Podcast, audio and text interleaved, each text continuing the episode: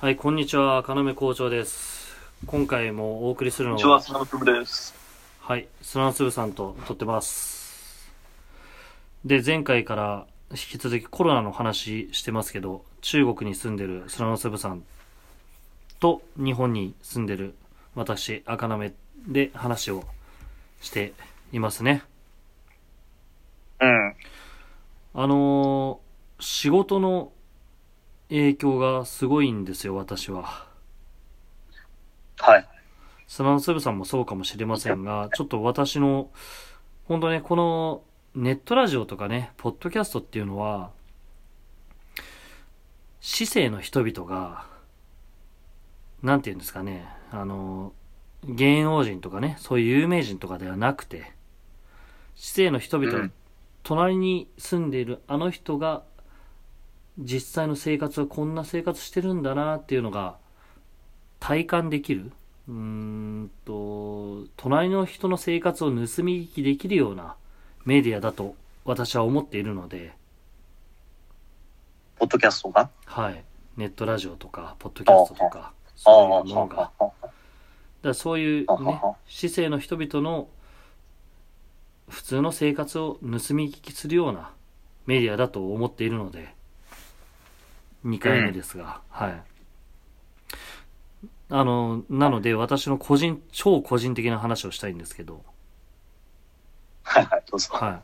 私、仕事がね、あの、この、砂の粒さんとあの撮り始めた時にも説明しましたが、イはいはいベント、日本国内でやってるようなイベント業務の、イベント業の、そのなんか、スペースの設計だったりとか、スペースで会場の設計だったりとか、あの、そこに置くもの、広告物の設計だったりとかっていうのを、まあ、なりわいとしてるんですけれども、あの、ニュースで皆さん見てる通り、うーんと、ライブとかコンサートとかと一緒で、あの、ビッグサイトだったり、幕張メッセだったりとか、うーんと、あとうんうん企業が個人、うーんと、その企業でやってる発表会だったりとか、まあそういったイベントごとが、まあ今、ほとんどできない状況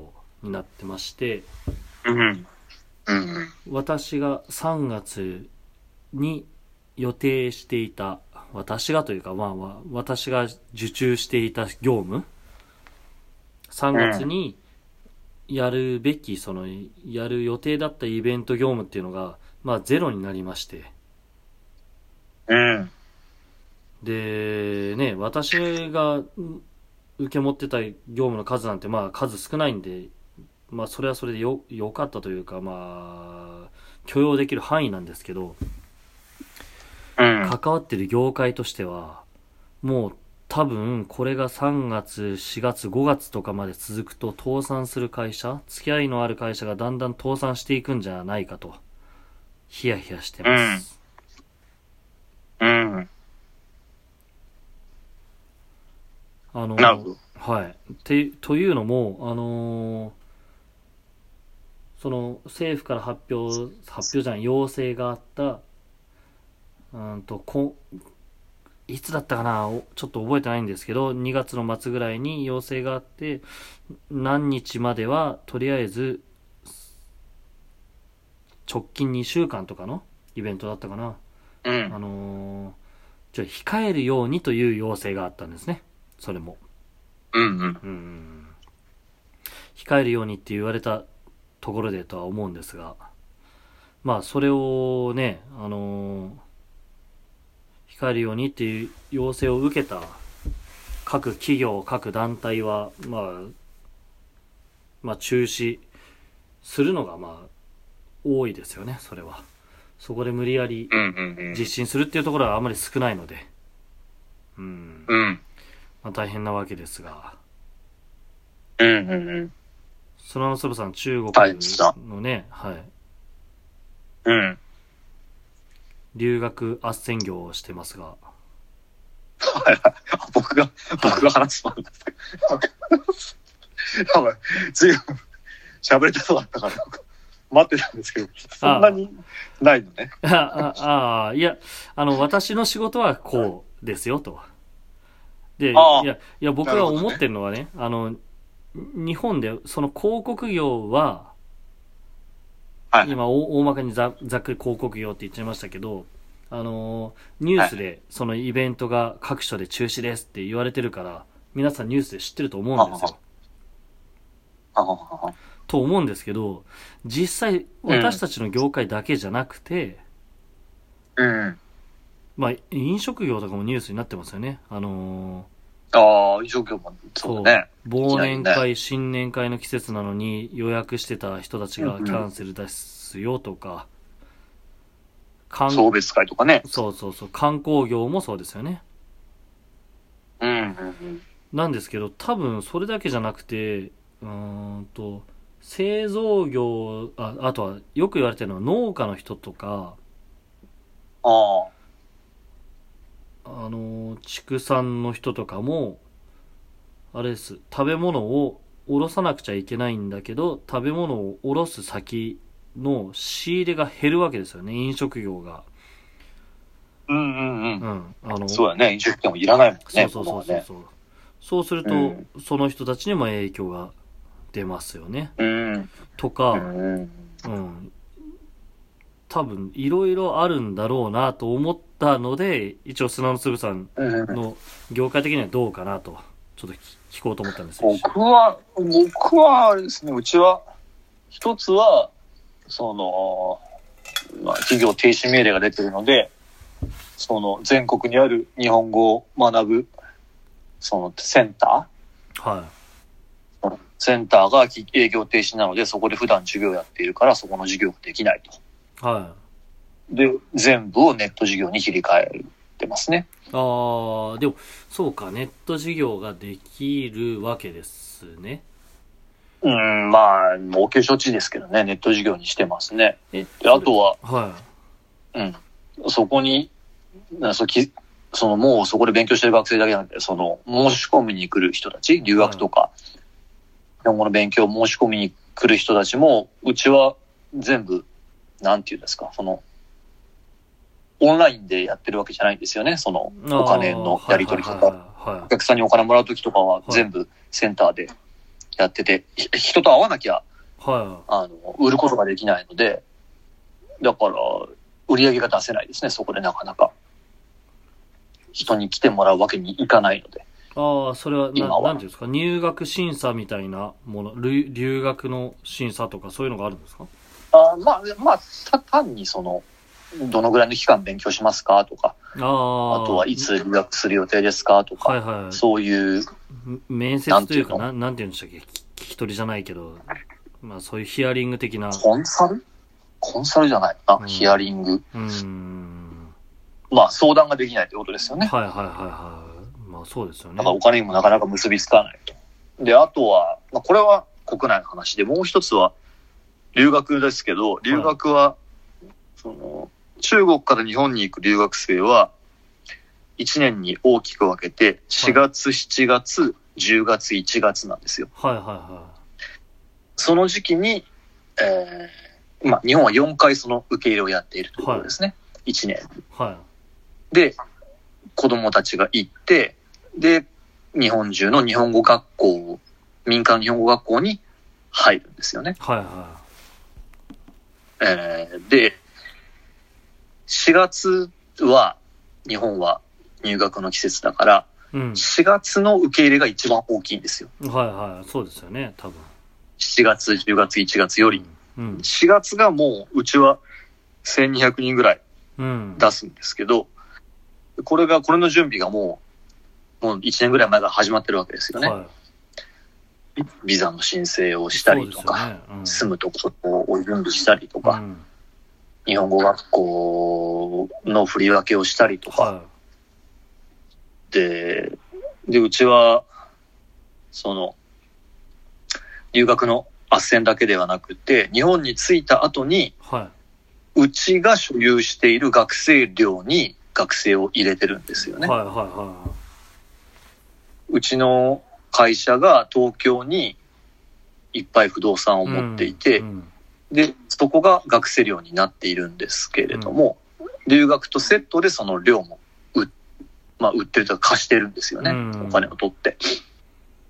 で、4月って言ったらもう毎年めちゃくちゃ忙しい時期なんですよ。1200人ぐわーって行って、それを、なんですか、行った後に在留カード作ったりとかはいはいは、い寮に入れて、で携帯電話のなんか申し込みやったりとか、はいはい市役所に行って登録をしたりとかっていうような、まあ、送り出すだけじゃ済まないと。そうなんですよ。はい。そう、日本の生活のさそのサポートもしなきゃいけないので。はで、今のところ日本政府が発表しているのは、一昨日ですか発表したのは、い。はい。えー今、現時点で中国、韓国に発行されているビザの効力を一時停止すると。ああ、はいはい。で、この、この期間内につ、この期間内についての、えー一回、一回こっきりのビザっていうのはもう使えなくなると。はで、これは目的としては、旅行に来る人たちをとりあえず一時的に止めるっていうことですよい。ねう。ん。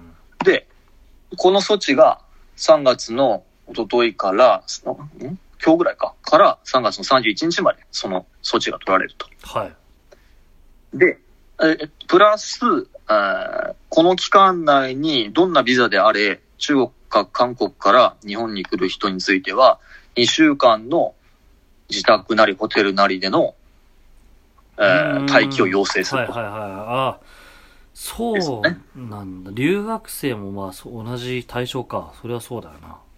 そうなりますよ。うんで僕が書いてもそうなりますしね、はい絶対はい。はい。で、まあまあまあ、要請、言っても要請だから従わない人も出てくるんだろうけども、でも、学生は、うん。その日本語学校に行かなきゃいけないから、日本語学校の中でもそういう対策が取られてるわけね。はいはい。もう日本語学校の中では2月ぐらいから、中国から帰ってくる学生さんについては、えー学校に2週間家で、その、隔離した後じゃないと学校に来ちゃいけませんっていう、はもうこれは学生の規則が出てるわけでい。すよ。うん。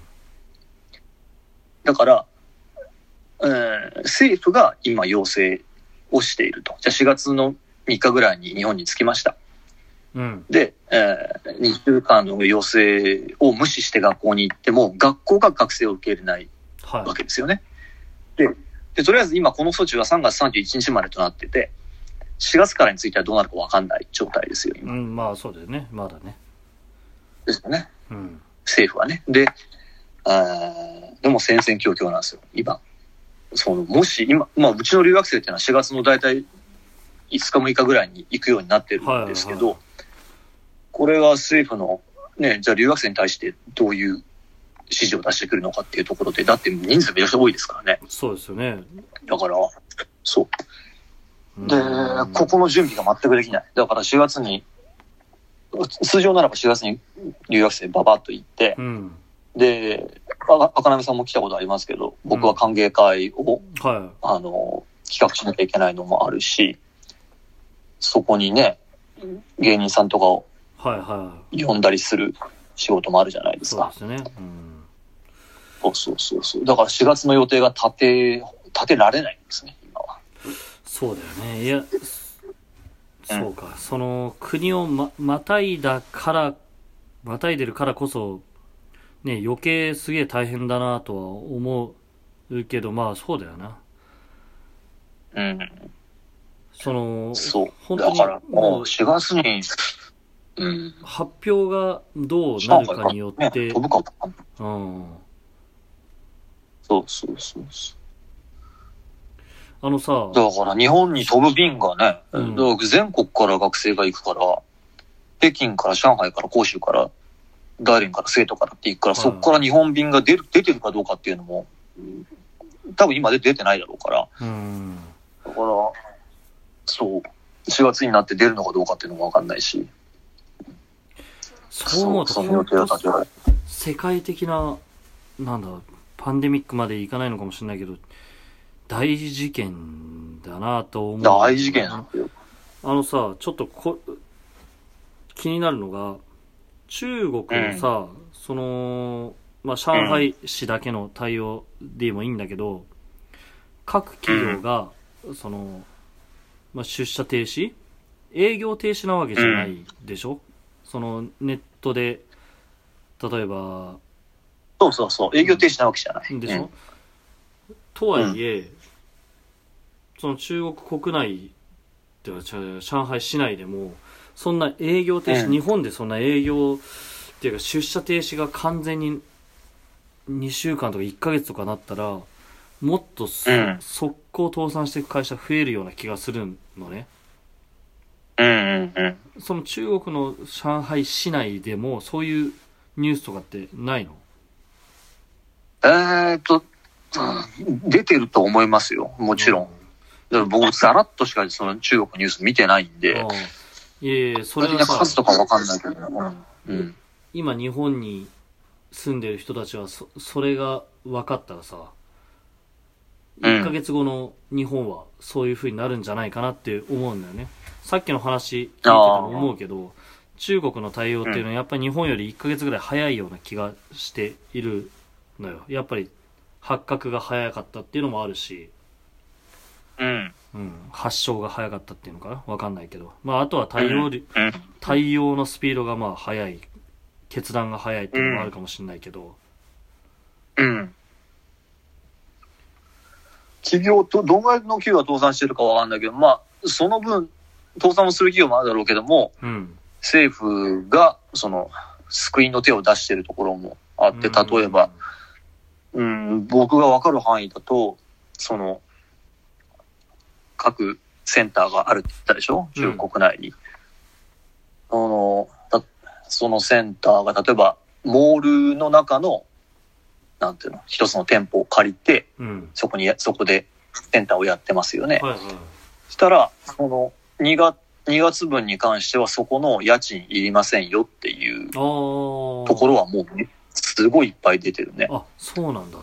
なんか昨日香港かなんかのニュース見て、その家賃うん。家賃は保証してくれっていうデモ更新をしてるっていうニュースを見たんだよね昨日ああ、そうなんだ。うんあでも上海ではそういう対策なされてるんだねも全国でだね、それは中国の全国なん。だあうん。だから、まちまちだろうけども、でも、申請できるところは結構多いと思うよ。今さ日本のその政府が各中小企業だったりとかっていうのに出してる対策っていうのは今のところまだあうんれなんだよね、無担うーんと無利子融資か利子がない融資うん。受付をしてるっていうところまでかな確か、あうん、あ。無利子の融資ってあそうなんだ結局は借金だからね、そうだね。うん、利子がないけどそこのね。そうだよ。うん。そそこでマイナス発生するのね。そうそうそうそう。そんなんで、だって、ね、うん従業員への人件費と、あとは家賃だったりと、光熱費だったりとかかかるわけだから。